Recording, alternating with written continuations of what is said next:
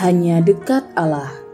28 Mei 2021. Kata-kata Amsal 25 ayat 24 hingga 26. Dalam ayat 25 tertera, seperti air sejuk bagi jiwa yang dahaga, demikianlah kabar baik dari negeri yang jauh.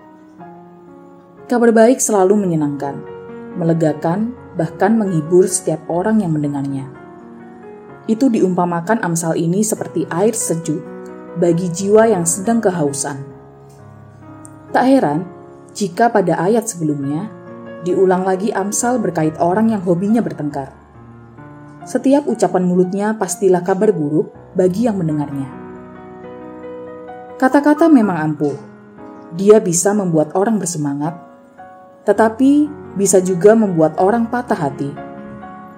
Artinya, kata-kata memang bertuah, mempunyai daya cipta. Pada kenyataannya, memang demikian.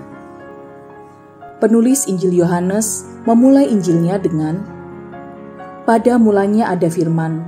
Firman itu bersama-sama dengan Allah dan firman itu adalah Allah. Dan Allah menciptakan dunia ini dengan kata-katanya karena kata-kata itu mempunyai daya, baik daya cipta maupun daya rusak.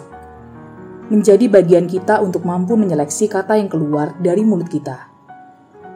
Dan menjadi penting bagi kita untuk memberitakan kabar baik, karena itu merupakan kebutuhan manusia. Dengan kata lain, jangan minder jika membicarakan hal-hal yang baik. Nah, di sini persoalan mulai bersemi. Tak jarang untuk menyampaikan kata-kata baik, kadang kita malah malu dan takut dianggap sok suci. Sehingga kejahatan, ketidakadilan makin membahana.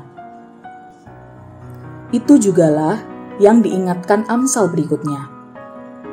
Seperti mata air yang keruh dan sumber yang kotor, demikianlah orang benar yang khawatir di hadapan orang fasik.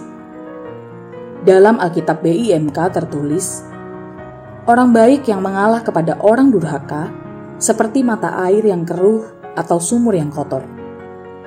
Ya, salah satu alasan ketidakbaikan merajalela adalah karena banyak orang baik yang memilih diam ketimbang bicara. Salam semangat dari kami, literatur perkantas nasional, sahabat Anda bertumbuh.